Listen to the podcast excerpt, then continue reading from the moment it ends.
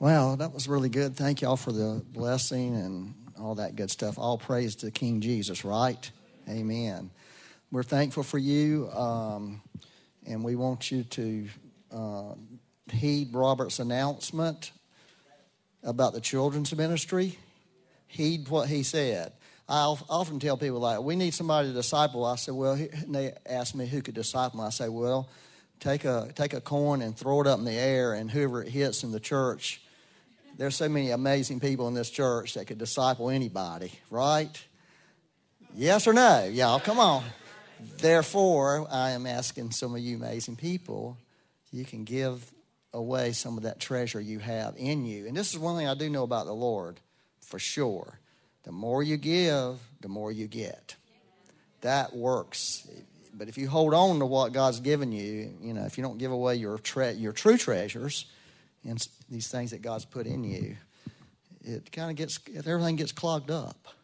Amen. I mean, that's what I found. One of the great secrets of spirituality is whatever God gives you, find a way to get it out of you. And so, if you want to do that with children, that's a, a huge thing. So, amen.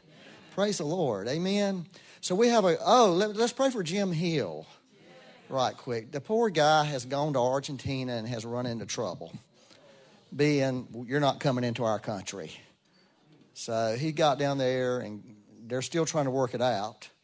But it's terrible. I mean, it's a terrible ride down there. You know, it's an overnight flight.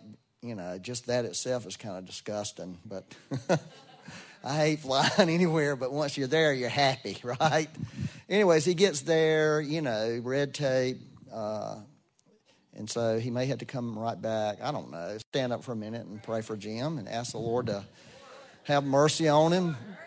Lord, we just pray for mercy for Jim Hill right now. I know he's absolutely beside himself, uh, aggravated and tired and frustrated and yeah, everything that could be bad is coming at him. But you know what, Lord? You're the king.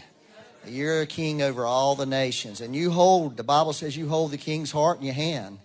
And we are asking for favor for Jim in the name of Jesus. And just speak to him and refresh him. Give him an anointing, Lord, to deal with this in Jesus' name. We just thank you for Jim, Lord, and Argentina as a nation. We want to bless Argentina, Lord. We love Argentina. We think they're awesome.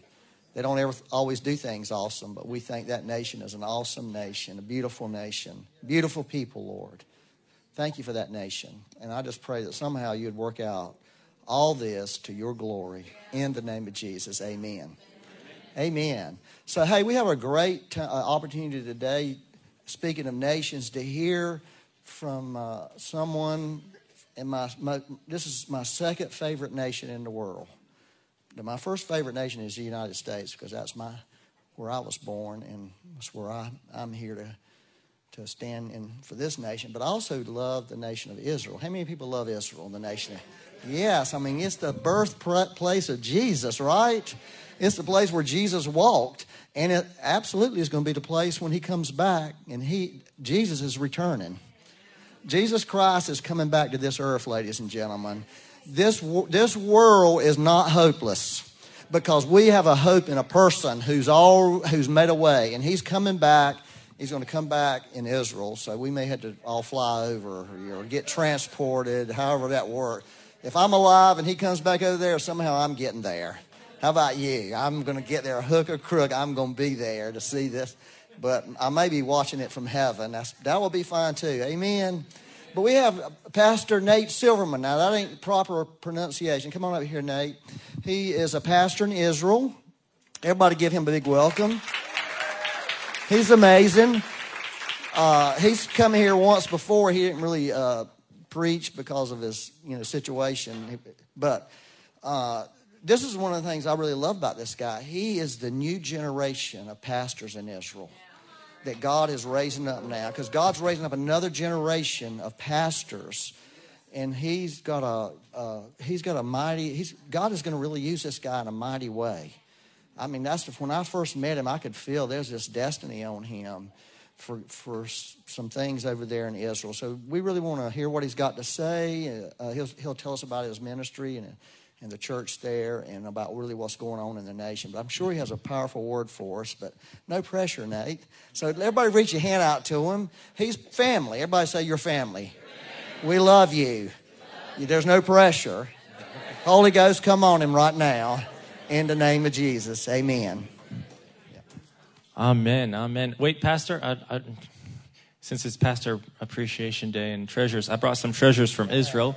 Um, also, Pastor Becky, uh, if you don't mind coming up here also, I just want to show my appreciation for you guys having me here, guys, before we even get started. So, just a few small things. I don't know if you guys um, like date honey. Okay, it's a small one, but um, it's, it's some date honey there for you. You guys got to share that right there. But this one, uh, uh, Pastor Becky, you don't need to share this one. This is hand cream from the Dead Sea. Oop. All right, looks like this one's going to be next also. I don't know if you have a calendar so that you can tell the time and the date. And uh, just mark on your calendar when you're coming to Israel, that flight. Yeah. yeah. and um, I don't know, I think I gave you last time, I gave you some anointing oil. It's been about two years now, so I think that you, you, you, you need some more some anointing oil. And um, this is a hand, handcrafted. Um, it's a hand cut. It says grafted in, and it has the verse. Um, it, there located has a beautiful olive tree, and so you guys can just hang that up in the offices. That's for, that's for you guys. Um, see, I just I don't know what's happening in the future. I don't know what the future holds. So I just brought in all the gifts that I, that I could possibly. So I have a few more gifts here. This is a, a cup and I'll explain a little bit more about this cup a little bit later on. You'll you'll understand when I explain about it. But this is a coffee cup. It has our logo on it, and it says "We are fishers of men." I don't know if you drink coffee. You can put tea, coffee, or just hold your pens in there.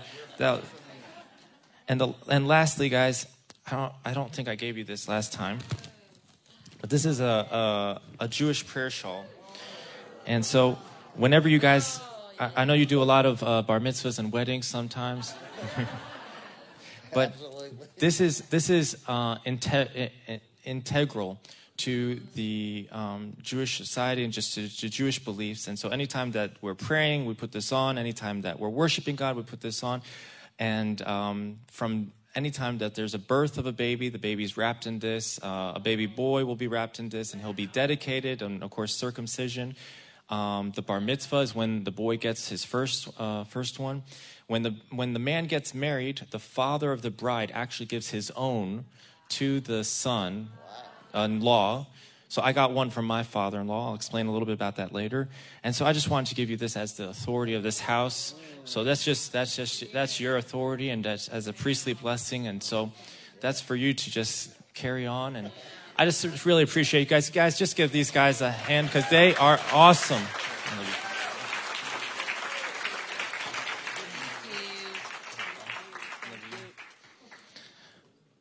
It is awesome to be in the house today. Amen. To be with family, to have you guys reach out your hands and say, You are family. And I say that back to you guys also. You guys are family. So anytime you guys are in Israel, please do not just swipe up to uh, Haifa or to Jerusalem. Stay a little bit in, in Tel Aviv. Come and worship with us. Come and celebrate with us. Come and experience uh, life with us. We'd love to have you. Our ministry is named Dugit. It means a small fishing boat because we are called to be fishers of men in the heart of Tel Aviv. Tel Aviv is the city that God put on our hearts. And as I spoke about my father in law, he also happens to be my boss.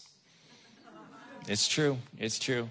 I don't know if my wife is in in uh, in in the build in inside. No, I don't see her here. Um, but my wife is here with my two kids, and um, before I met my wife, I actually had a boss, and that boss is Avi Mizrahi. He's uh, my father in law now today. I don't know if some of you know Avi. Avi is awesome. Avi is awesome. He's a powerhouse. You, you, you, you think that I come with energy. I mean, this guy is like with energy of a 20 year old. I mean, incredible. And um, he founded the ministry with the heart of reaching out to all of the Israelis in the Tel Aviv area and around Israel, but really with the heart for Tel Aviv. That's his home, home and birthplace. And so that just started from a small bookstore. It grew into uh, art gallery, and today it's a coffee shop. Therefore, the coffee cup.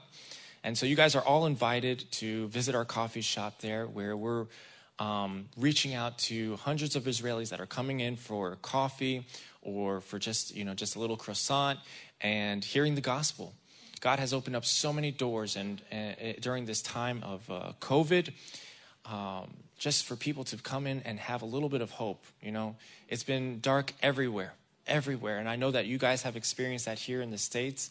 I know that they've experienced it all over the world, and in Israel have experienced it. And so people are coming in for just, you know, a little bit of hope. You know, maybe it's a, just to get a cup of coffee, just to get them through the morning. And, you know, just we say, God, God loves you, man. God loves you. How can we pray for you today? And we've had two salvations two salvations to the glory of God that we've experienced over this past year. And even though that may sound like, you know, well, two salvations, that's awesome for Israel. When you have a population a population of 9 million and only 20,000 believers in Jesus. That's, let me give it to you in another proportion. That's 0.02%. 0.02% of the people are believers. So every one of those souls is like a million souls elsewhere. And so that's thanks to your prayers and your support. I just wanted to let you guys know that. And that's during COVID when things were getting shut down and open up again and shut down and open up again. And so God has been so faithful during this time. Other things that we're involved in is prayer. Some of you guys have been to our prayer tower, our prayer house. We've moved recently in the past uh, two years, so please come and visit us and pray with us. Every now and then, we will have a prayer meeting, which we will live stream so you guys can join us worldwide, and we will advertise that. So just please connect it with us so that we can let you guys know when that's happening. And the third thing that we're involved in is um, giving to the needy and to the poor. God opened up so many doors during this time of COVID because all the other organizations, they closed their doors. They said, you know what, I'm sorry, but we can't come face to face with the people. We're going to close our doors in Israel. And we said, we're not going to close our doors. We're going to look for a solution. So we did our own little, I guess, like you say, uh, Uber Eats or DoorDash yeah, so we went door to door. At the time, we had about 80 people, 80 families, not 80 people, 80 families that we were feeding monthly. And so, what we did is during that time, we approached the government, the municipality of Tel Aviv, and we said to them, Listen, guys, we really want to grow. We have all this food. We have people that want to give more food and more money for food, but we need people to give it to. And at the time, they were giving us like one or two families more, you know, and it was just very hard all of a sudden they dumped on us about another 80 families. Today we're feeding about 150 families. 150 families to the glory of God. And we started just doing DoorDash, just going door to door to door. Hey, God bless you. Here's your food. You need anything else? What are your needs? How can we pray for you? And that's all we did. No, I don't need anything, don't need any prayer. But guess what? After two times of doing that, people started asking for prayer people started saying, you know what, I, I need prayer in my life for this, this, and this. I don't believe in Yeshua, I don't believe in God, but I believe in your prayers. okay? So if you can pray for me. And we prayed for people. Guess what? Two people afterwards, when we were able to open our doors, they came back to us and they said, Listen, we want to hear more about this Messiah. We want to hear more about this Jesus. And they came to faith and were baptized. We have two more salvations that came because of that in the last year. We're up to four, right? We're up to four. God has been so faithful. Um, the, the fourth thing that Dugit has been so faithful is in supporting local congregations and in starting up church plants. And one of the, the first church plants that Dugit started was a congregation called Adonai Roi, which is, means the Lord is my shepherd. The Lord is my shepherd from Psalm 23. And that was the first congregation that um, Avi and Chaya, they pastored over the past 25 years. And last year, uh, last year, in the middle of COVID, we had about a four week breather where they opened the doors of the building. We're renting a building. And so the, the building said, listen, you guys can come back into the building.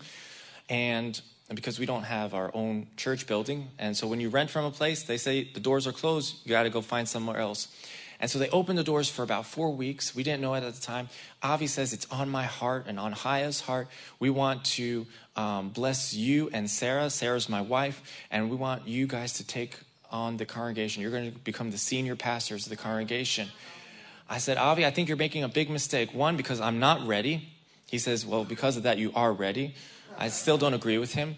And then the second thing he says, Right now, there's an opening, there's a time right now. So I feel it on my heart to pray, to pray, lay, my, lay our hands on you. We invited all the elders of the land. They came there. It was about 100 people came in, and they laid hands on us and blessed us. And from then on, um, we became the senior leaders. And the day after, I thought, God, you know, this is crazy. This is really crazy. At the craziest time in human history, and right now we're celebrating, and, and, and, you, and, and, and you've made us pastors of this congregation. And praise be to God of his faithfulness, of using whatever means and, and little things that we did, whether it was, you know, just plugging in a, a, little uh, camera to a computer and saying, okay, we're going to do a live stream so that we could get the word out. And God used that live stream. God used that live stream and used the means that we had in order to reach people that were unreached, that we never could get them into the congregation. You know, you could pull, pull a person, he would be dra- dragged in, kicking and screaming, and they probably run out the minute you let go. But the minute you sent him a link and said, hey, check this out, check this out, guess what? Now they're coming to the congregation without actually being inside the building because you know congregation is not the building. We are the congregation. We are the the people. And so he would get to experience he or she would get to experience and people started asking us questions. All of a sudden i get random uh, messages. Hey can you explain this what you were talking about this past week? Can you explain this verse to me? And we experienced two more salvations. Glory to god. Glory to god. I say all this not to say of what we have done, but to rather to say to you what we have been honored to experience, honored to experience with God doing his awesome power and work in our lives through us and in us. It is incredible what he is doing in Israel today. I'm sure you get a lot of the bad news, a lot of the bad news, and I talked about this last time. But I just wanted to share, start out with just a little bit of sharing some good news with you guys, especially at this time when it's, it's difficult. It really is difficult. It's not easy. It hasn't been an easy 20 months. And so I just want to tell you guys that we are also with you guys. I know that America has needed a lot of prayer, a lot of prayer over this time. And I know that Israel has needed a lot of prayer. So I just am so grateful to really have family on the other side of the ocean that is praying for us. But I want you guys to know also that we've been praying for you as a nation. You, we've been praying for you as a people, and that God would shine His mercy and His favor on this nation. Amen. So, God did put a message on my heart, something that um, I was like, you know what, God, that's interesting. I guess I'll, I guess I'll share that. I'll share that with them. Um, but I do know this, and I start, I start out all my messages like this. Two things. I, I know that God has me here for a reason. And I don't know who that reason is. I know that there's one or maybe two people, but even if it's one person that needed to hear this this morning, that's why I'm here for. And uh, I know that God sent me. And the second thing I wanted to tell you, and I don't say this um, for any other reason, just so you understand where I'm coming from when I give this message. About a month and a half ago, on October 3rd, uh, my daddy passed away um, yeah, it, he's right now with the Lord. Praise the Lord. But it still hurts. It still hurts. It's painful. It's a loss. And so if I break up when I'm reading some of the verses, uh, so because some of these verses they, they hit really they hit really close to home for me. I'm like God, I, I don't know if I can I can do it. No, these are the verses for today. So these are the verses for today. But if I start breaking up, guys, you know, just go out get some popcorn, come back in. We'll co- continue after these messages. So I'm, I'm a little bit more, try to be a little bit organized this morning. I know that I only have a few, few minutes, so I'm going to put a timer on for myself. because I do have a tendency, um, as as do most pastors. I don't know to over talk, and I rather I rather God do the talking and I'll do the listening. So, Father God, I just lift up this time together. And I just give myself over to you, Father, that it would be your words that we hear this morning, that you would open our hearts and our ears, that we would receive from you this morning what you have for us. In the name of well, our Messiah. Amen. My message is titled, The Struggle is Real. And from the reactions that I'm getting, I, I understand that you understand. Some of us go through struggles in life. Some of us will say life is a struggle, right? I disagree with that statement because I, I believe that life is made up of struggles that we come in and we're victorious and we come out of them. And then we go on to the next struggle and we go in but I don't believe life as a whole is a struggle. I think that's too broad. I think it's made up of struggles. Some of us struggle to get out of bed in the morning. Some of us, it's, it's legitimate. That alarm will go off. We'll set about 10 alarms, right? And still, after the last alarm, we'll stay in bed for another five minutes, which ends up becoming 30. Some of us struggle to put on matching clothes or matching socks. Some of us will struggle with doing simple math problems. Some of us will struggle with our memory in remembering birthdays or maybe even anniversaries. I believe that's the last time that we ever struggle with that, if you know what I mean. Some of us struggle with maybe more serious struggles. Maybe there's more fear. We struggle with fear. Maybe some of us are struggling with beliefs or feelings of unworthiness of people or of God Himself. Maybe some of us struggle with our identity. Maybe some of us are struggling right now with uh, addictions, whether it's things we ingest or see or we do to fill a gap or a hole. But we all struggle.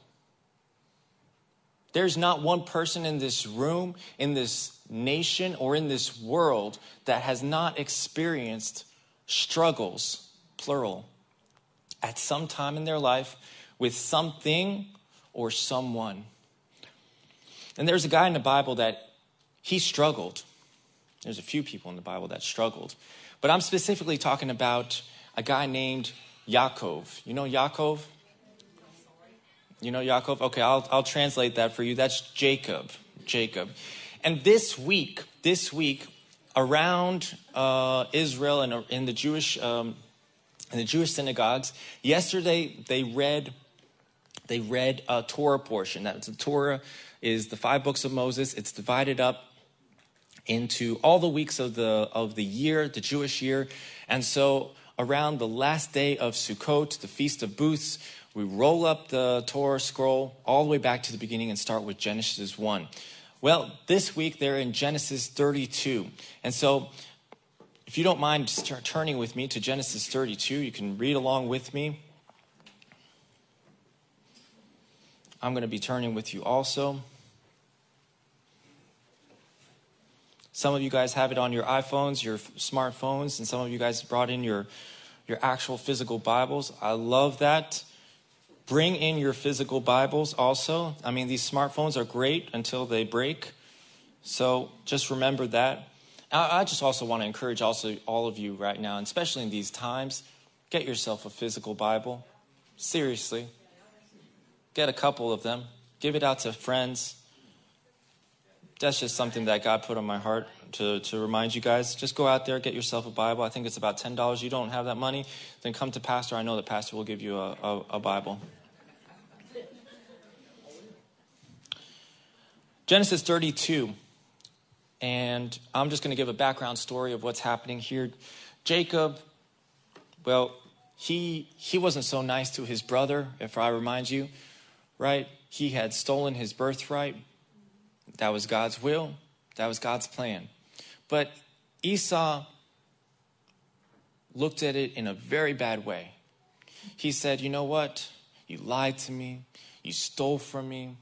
You did all these bad things and basically sent out a warrant for his. If any time I'm going to see you again, just know to me that you are dead. Literally, I will kill you and all your flocks and all your wives and whoever else I see with you at that time. And so Jacob hears that Esau is on his way to see him at this time. And he knows that there's about 400 strong men with him along, along with Esau and all his flocks and everybody. And so Jacob is very cunning. He's very smart. He divides up his flocks, he divides up everything, and he starts sending gifts to Esau ahead of him. He starts sending, you know, lambs and he starts sending um, cows and bulls. And basically, he sends all this, uh, all these riches across to Esau. And he doesn't get anything back. Not, you know, a phone call, not a text message. There's not even a Facebook, you know, hey, I'm on my way to see my bro Jacob. Nothing. There's just him sending more and more gifts. And so I want you to put yourself in Jacob's situation at this time. Jacob is now freaking out for his life. He's now saying, you know what? We're all going to die. This is it. This is the end of Jacob. This is the end of the, the legacy. And so now he starts crying out to God God, I just want to remind you, you promised me Actually, you didn't even promise me. You promised my forefathers that there's going to be a great nation. In fact, he reminds God three times there's going to be a great nation born from me. Now, I don't know if he was reminding God or if he was trying to remind himself of God's faithfulness. Whatever it was, that was his prayer. He's like, listen, you promised you're going to bless me. You promised that we were going to be a great nation. You promised this. Now, this can't happen, God, if I'm dead. Now, he's telling God this.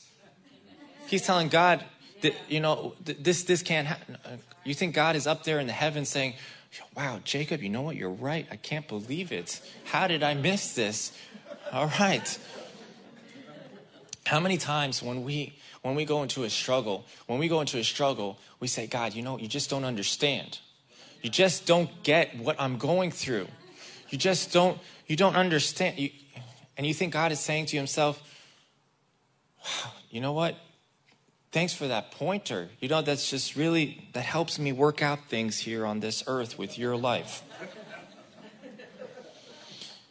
And so, verse 22, it reads this Genesis 32, verse uh, 22 reads During the night, Jacob got up and took his two wives, his two servant wives, his 11 sons, and crossed over the Yabok River with them.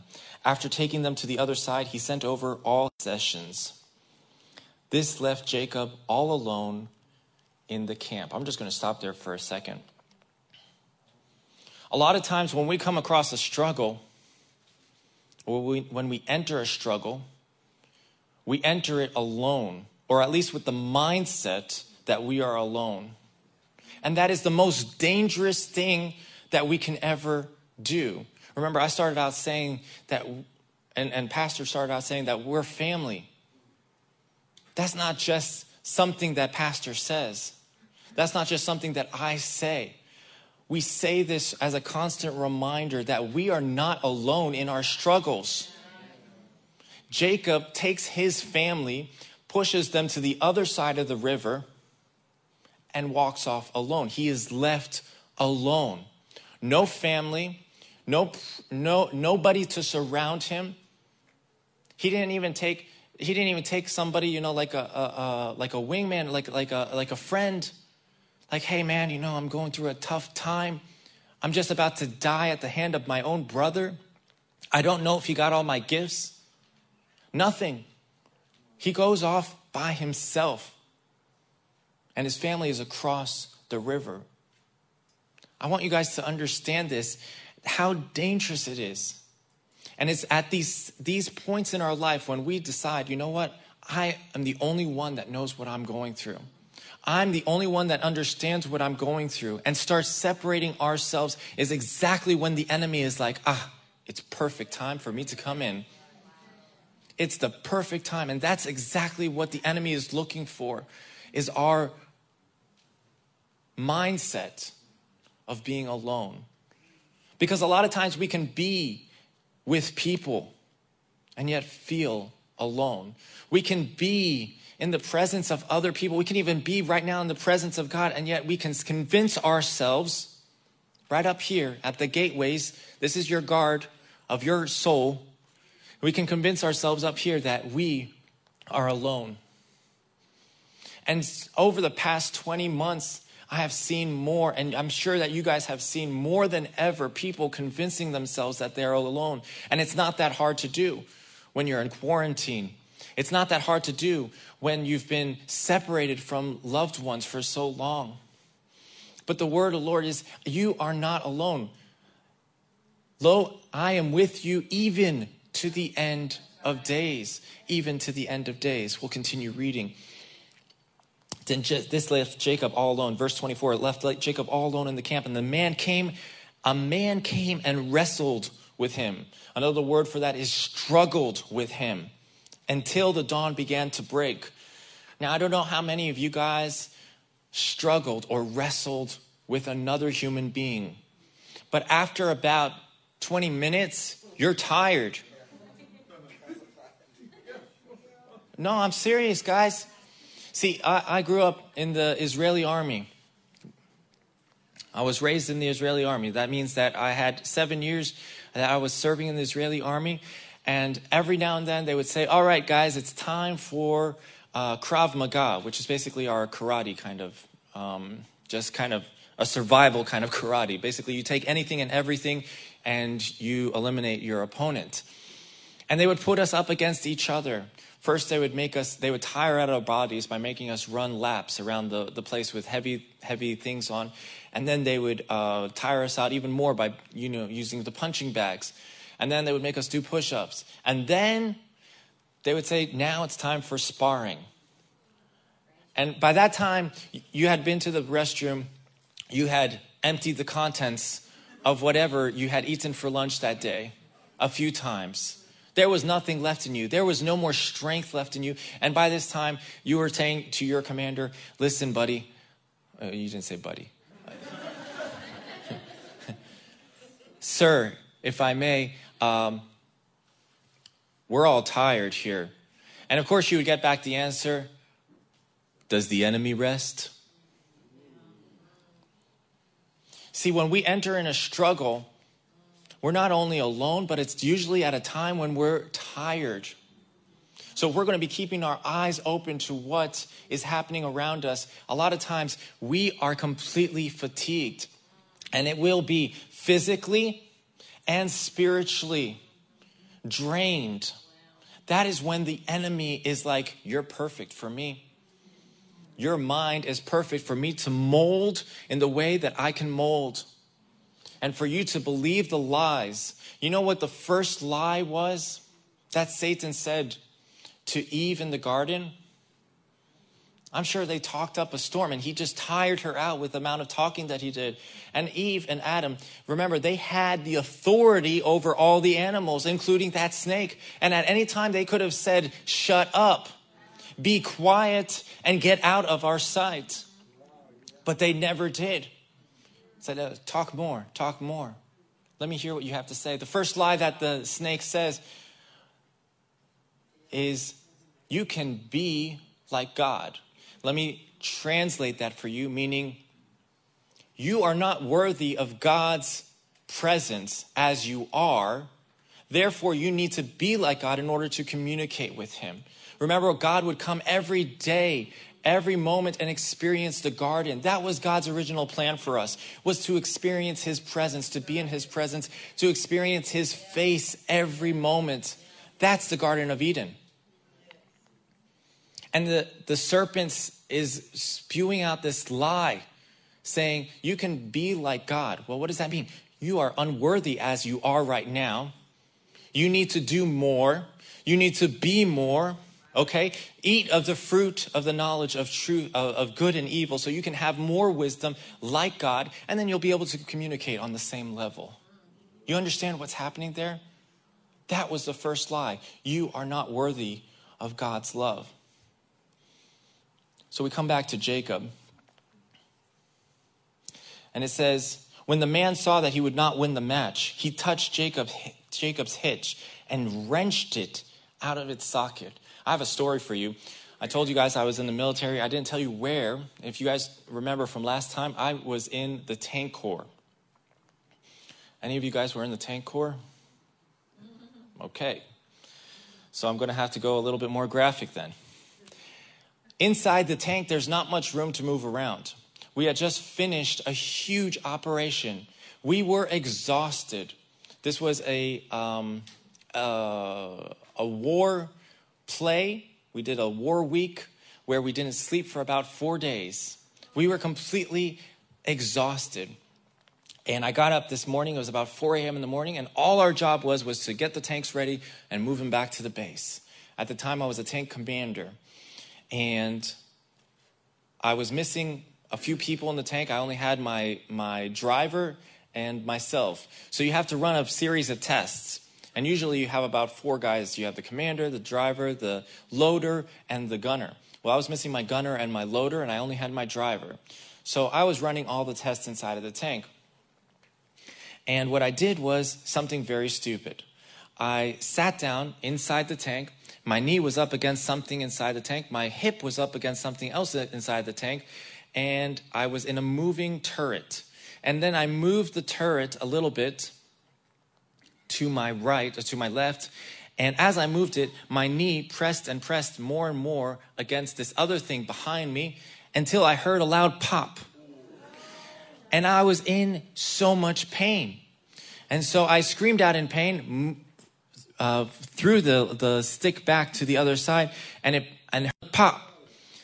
So I, I shut down everything. I told the driver to get out of the tank. I tried to get out of the tank myself. I got down on the floor and I couldn't put pressure on this part. And for about a week, I was in such intense pain. Apparently, I had popped it out and popped it back in. I don't know how I did that, but when I went to the doctor, he says, Well, you're fine. Thanks, Doc. Army doctors, right? But I understand the pain that Jacob is going through. I can say with all my heart, I understand the pain when somebody wrenches out your hip from its socket.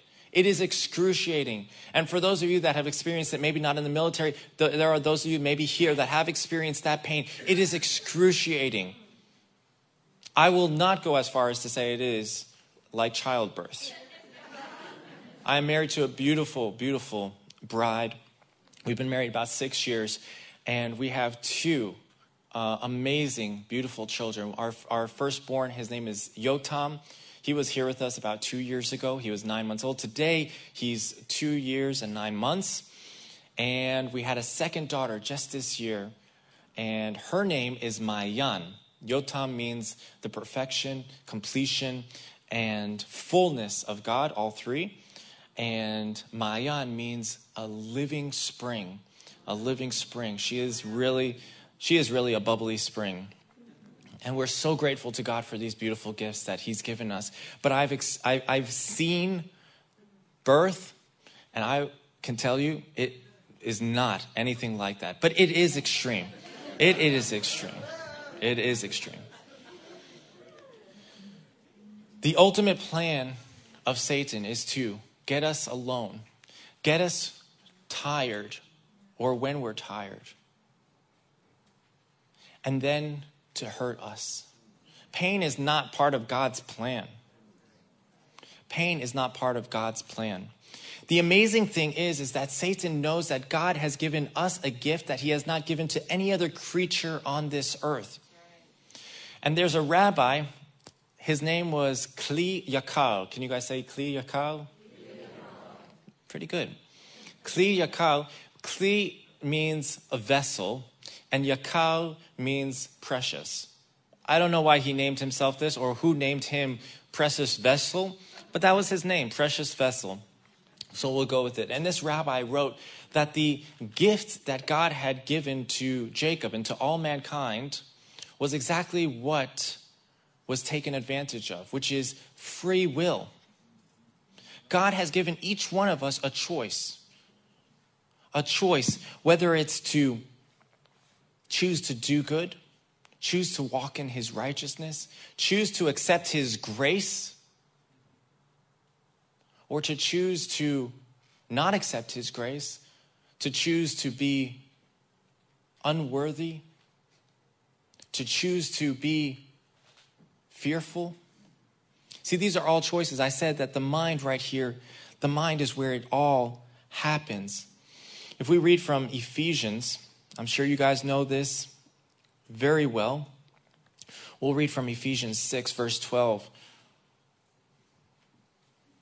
I like, I like using verses to back up what I'm saying so that you guys don't say, oh, I don't know what you're saying. Where do you base that off of? Well, it's right here. Ephesians 6, verse 12. And you know this one very, very well.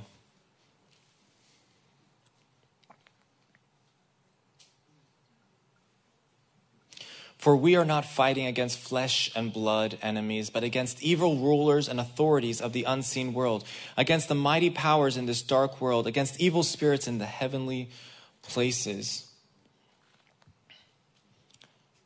Our fight is not a physical one, it's not one that we can see per se.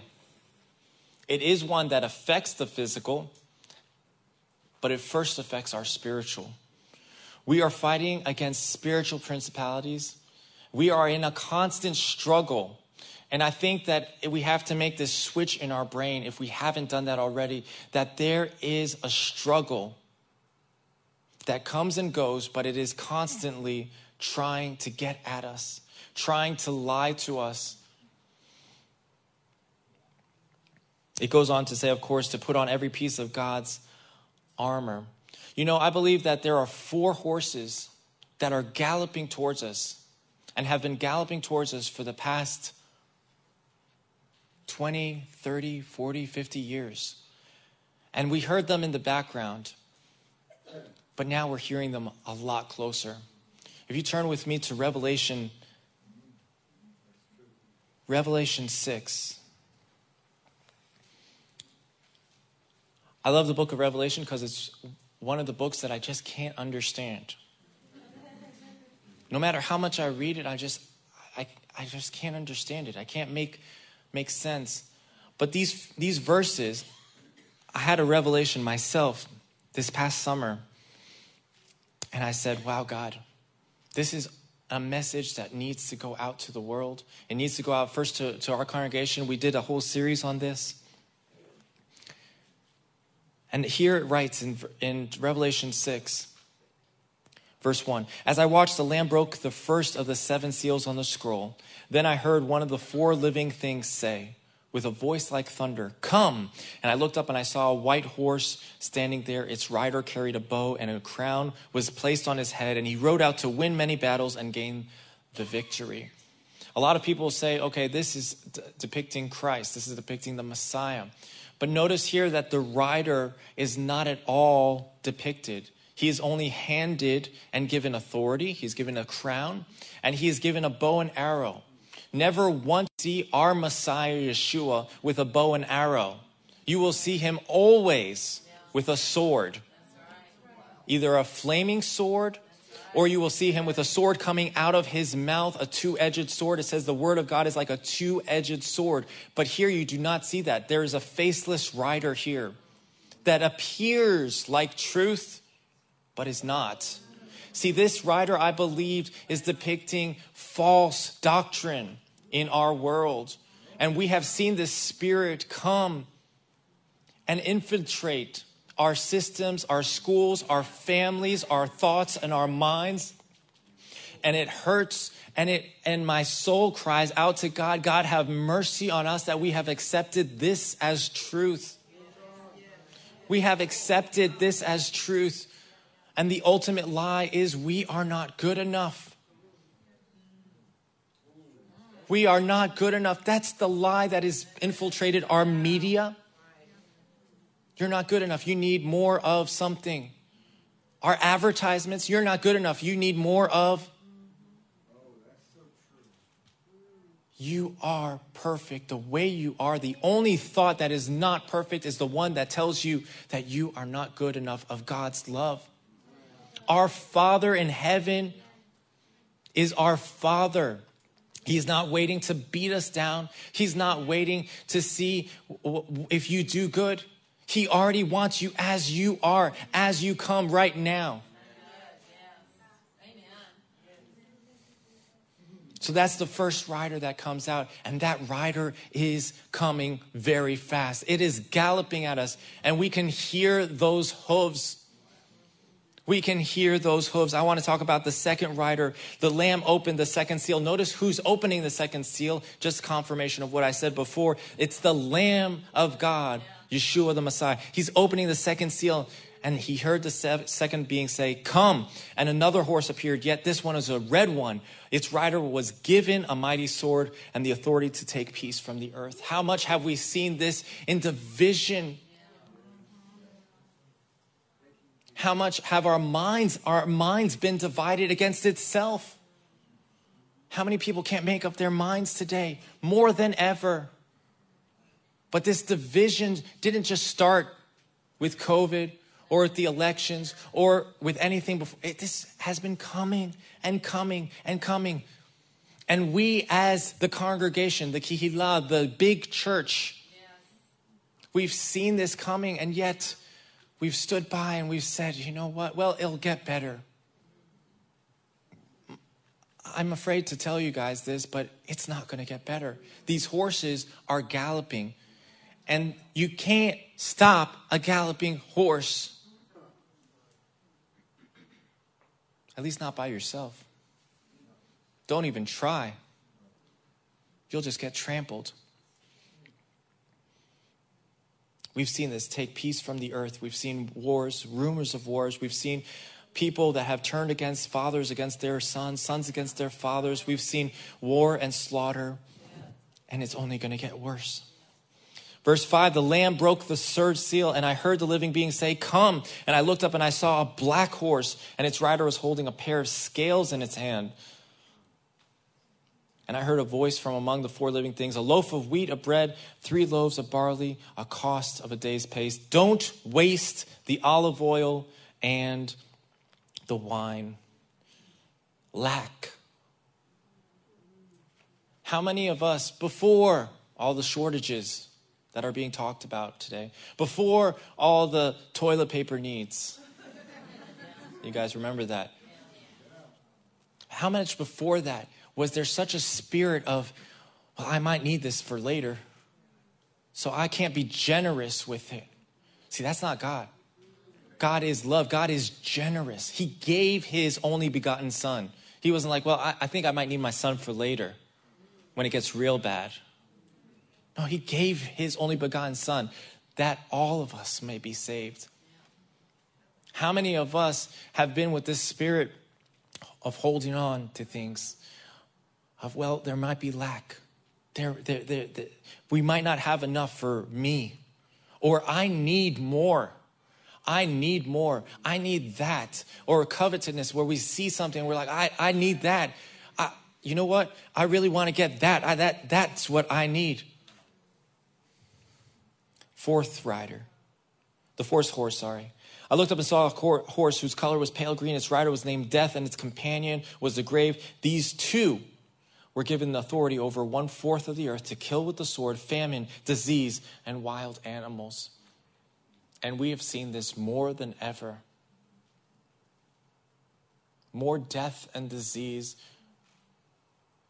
but also more than ever, more spiritual death people giving themselves over because of that one truth I'm not good enough. So I give up. I give up. But these are all spirits that were given authority. But they were given authority for a time, a place, but they were not given authority over your minds. They were not given authority over your souls. And no matter what happens to our bodies, they were not given authority over our souls and over our minds. I want to go back to I want to go back to Genesis. I want to go back to Genesis again. Go back to our struggle that was going on here. Jacob is here. He's struggling with this guy, and he says, I will not let you go. Remember, the man says, Let me go, for dawn is breaking. What does that mean? The light is coming. It's going to be revealed to you what your struggle is. And I want to say to you today the dawn is coming. The light is coming in your life. I don't know whose life that is today, but that dawn is coming. That dawn is coming and it will reveal to you what you're struggling with. Guess what? God has overcome. Yeshua has won the victory. Jesus Christ reigns forever. And so the dawn is breaking. But Jacob says to him, Jacob says to him, I will not let you go. A lot of times we hold on to a struggle. We're holding on alone and tired to this struggle, whatever it may be. And God says, you, you need to just let it go. That dawn is coming. I have already conquered whatever it is you are struggling with right now. I am to you whatever you need. You've lost something or someone. I am the lifter of your head. You need to go to green pastures. You need to drink of living water. I am the living water. I am the bread of life. And he says, I will not let you go unless you bless me. So many times in our life, we give God a either or. We, we, we said, you know, it's a little bit hard for me to step out in faith, so I'll tell you what, I'm going to take my struggle with me, and I'll only let go when I see that you're doing something in my life. Well, guess what? God did something in your life when He sent Jesus Christ to die for your sins to die for all those misconceptions, those misbeliefs, to wipe it away. And He's right now, even right now, doing that in your life. And He has already blessed you. You are blessed. That is a lie from Satan when we say, well, you know what? I need to be blessed. Guess what? You are blessed as you are. God loves you. Is that not blessing enough? I will not let you go unless you bless me. What is your name? The man asks. He replies, Jacob. You will now no longer be called Jacob.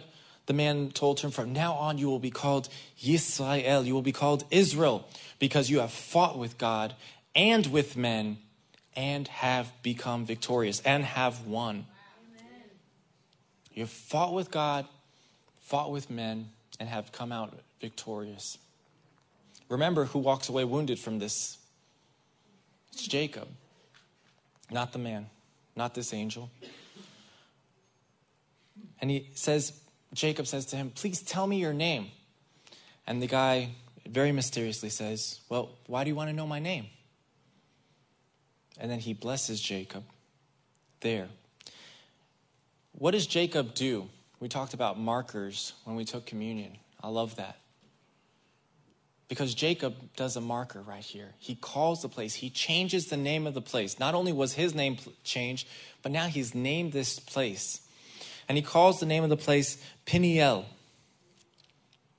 which in your Bibles, uh, you read it, it means the face of God. That is the translation, believe me. I've read the Hebrew. Peniel, which means the face of God. And he says, For I have seen God face to face, yet my life has been spared. And the sun was rising as Jacob left Peniel, and he was limping because of the injury to his hip. The Bible never mentions something that is not needed to be mentioned. Notice that as he's walking away with his limp, he has his battle wound, he is injured physically, but he has changed spiritually.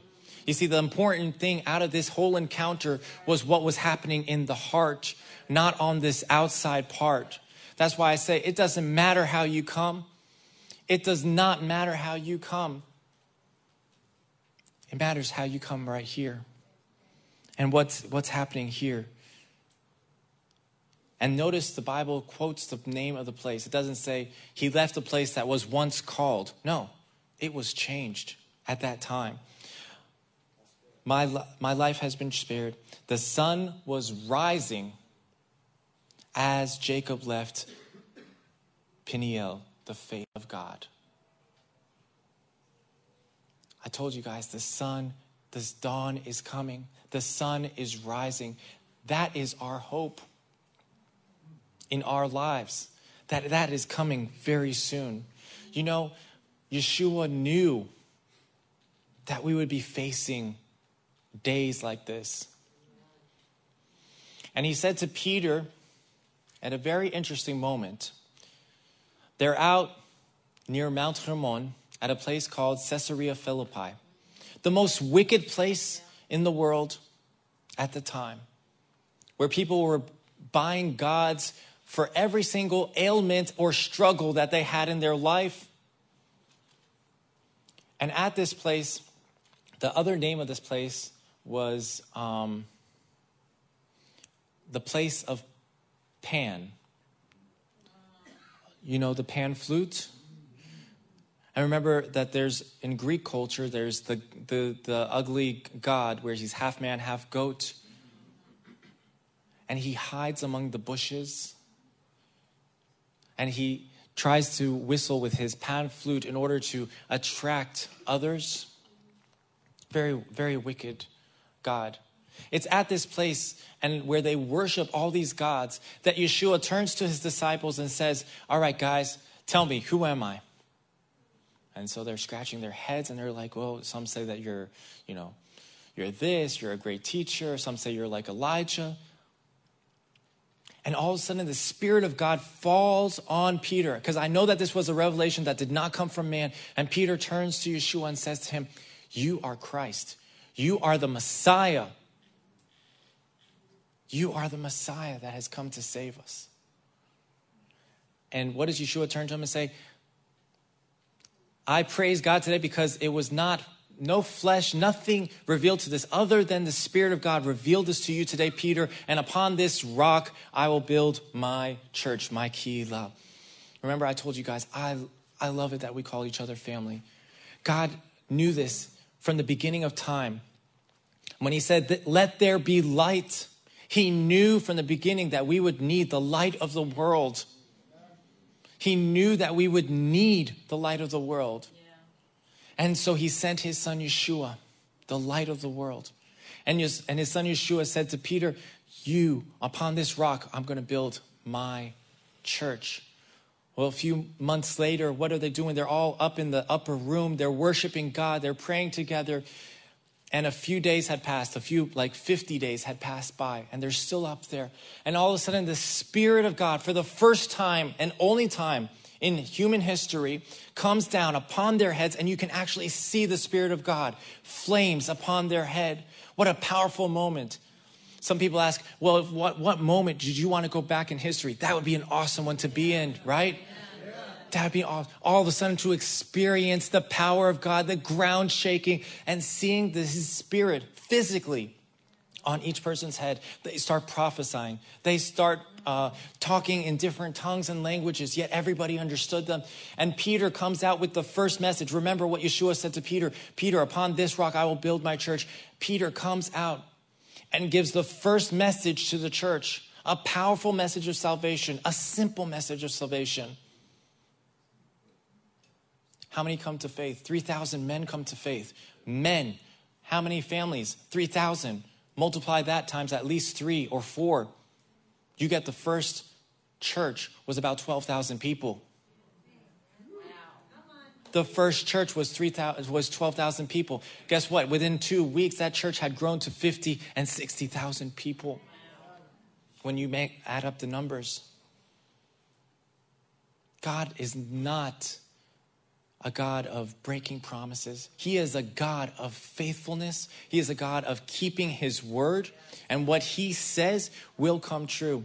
What did the disciples do immediately after that? It says in Acts 4 in Acts 2, 42. You can turn with me.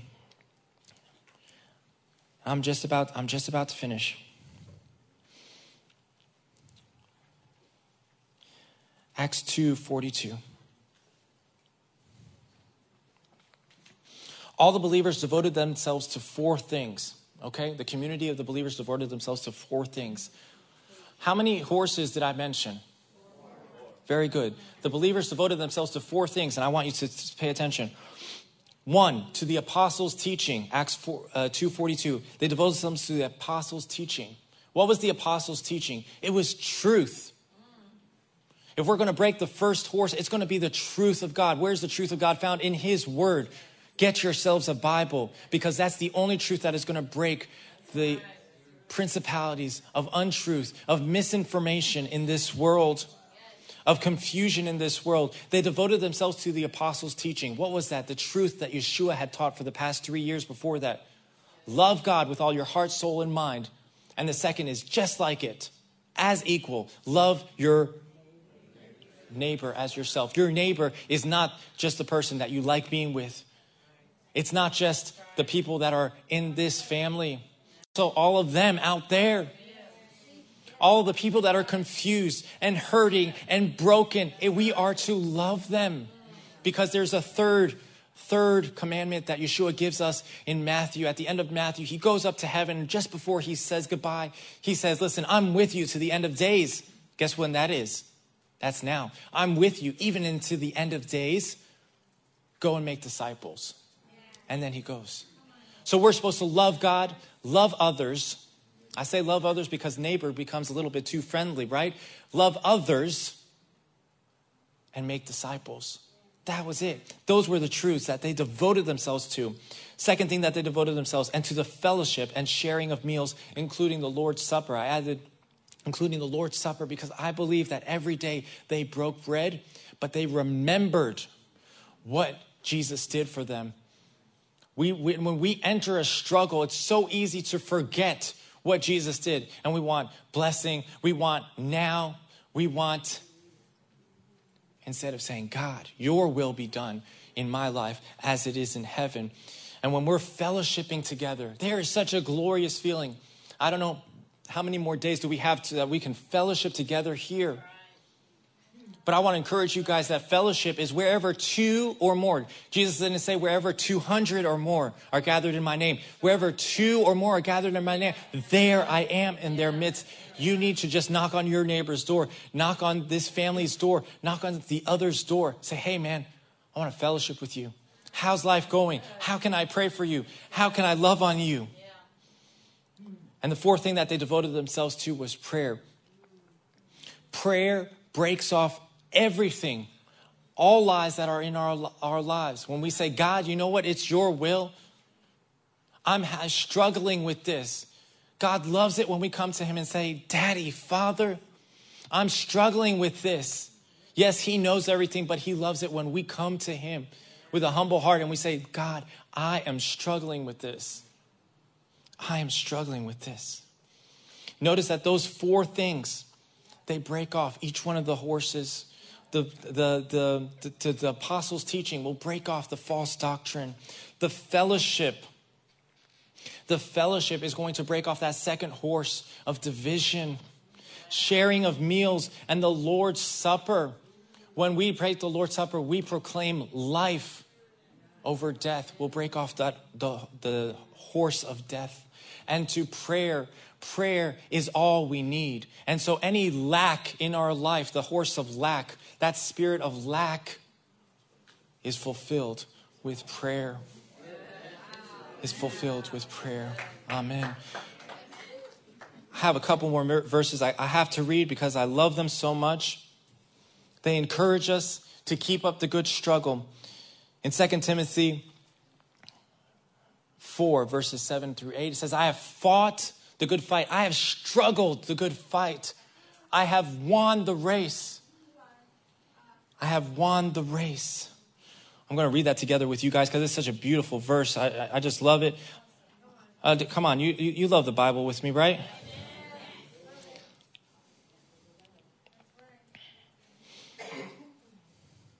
So that's in 2 Timothy uh, 4, verses 7 and 8.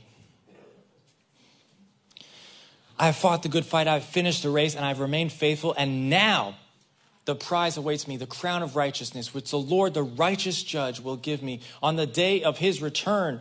And the prize is not just for me, but for all who eagerly look forward to his approaching. Amen. That is what we are waiting for. That is our expectation. And anybody who tries to tell you, you know what, there's no prize wait. There is a prize waiting for you guys. There's a prize waiting for me, and I'm rejoicing for that day. And let me, let me, let me give you a picture of what that day would look like because it gets me so excited. Revelation 22, verses 3 and 5. Remember, John is on the, on, the, on the island of Patmos. He's having all these visions, and now he gets to see what we haven't got to see yet, what we will see. And he writes it down.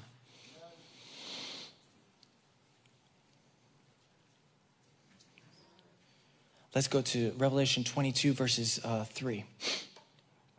And it says here, No longer, okay, no longer will there be a curse upon anything. For the throne of God, the Lamb will be there. His servants will worship him. His servants will worship him. And they will what? They will see his face. What did Jacob call the place that he was at when he wrestled? The face of God. That will be our reward. Brothers and sisters, we're going to get to see God's face. This struggle is, is not for nothing and anything that tries to convince you of that otherwise, we will see his face and his name will be written on our foreheads. God will call each of us by our name. He will call each of us by name. It will be written across our foreheads. Such a beautiful day. But I just want to give you a, even more of a little bit of a glimpse. And with that, I'll close. In Revelation 21, and I know that you, you some of you know this verse and then I saw a new heaven and a new earth. Verse 1. New heaven and a new earth. An old heaven and the old earth disappeared. The sea was also gone. John is being taken up into the holies of holies. And I saw the holy city, the new Jerusalem, coming down from God out of heaven like a bride beautifully dressed for her husband. And a loud shout from the throne saying, Look, God's throne is now among his people. He will live with them and they will be his people. God himself will be with them. What is awaiting us? God is going to be with us.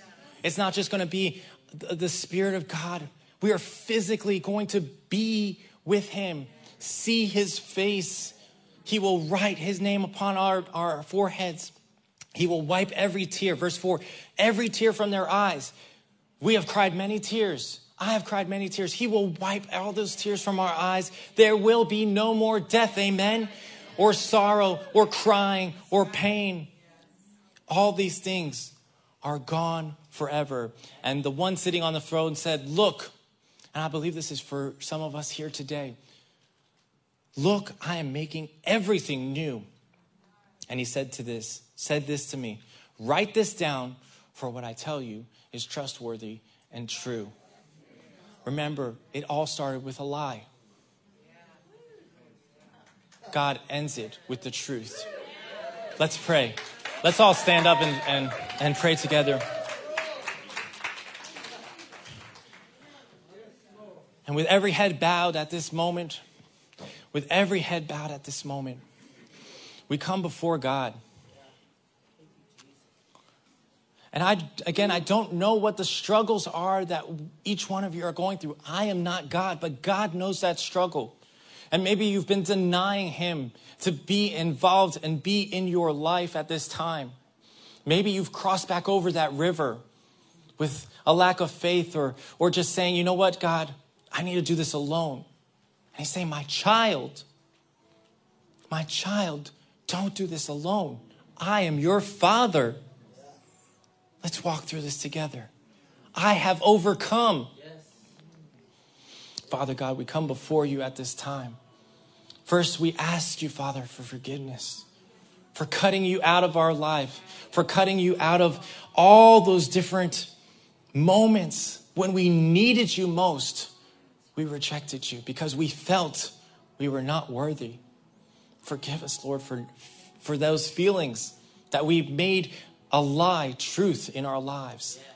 Father God, we proclaim your truth that we are worthy through your blood, through Yeshua the Messiah. We are worthy. And we want you in our lives. We want your presence. Help us and remind us of those struggles that we're going through or that we went through, Father. Remind us for your testimony and for your glory, God. And Father God, and we just lift ourselves up to you and we give to you our struggles. We give to you our struggles. And anybody in the house today that just has a struggle, just give it to God. Just lift it up to God. Thank you, Father, for taking our struggles. You have taken our load, you have taken our struggles, whether it's loss, you are our comforter, and we proclaim you as our comforter. We proclaim you as the lifter of our head. Whether it's addictions, Father God, we proclaim you as our great healer and the filler of our cup. Father God, whether it's a struggle right now with, with fear, Father God, you are our great warrior. You are our shield around us, and you are love, and perfect love casts out all fear. Father God, we give you these struggles, and instead we accept and proclaim in our life you as King of Kings, Lord of Lords in our life. Thank you, Father. Thank you, Father, for life in you and through you, that nothing we do is on our own, that we don't get any glory whatsoever. May you get all the glory and all the honor. In the name of Yeshua, we pray. Amen.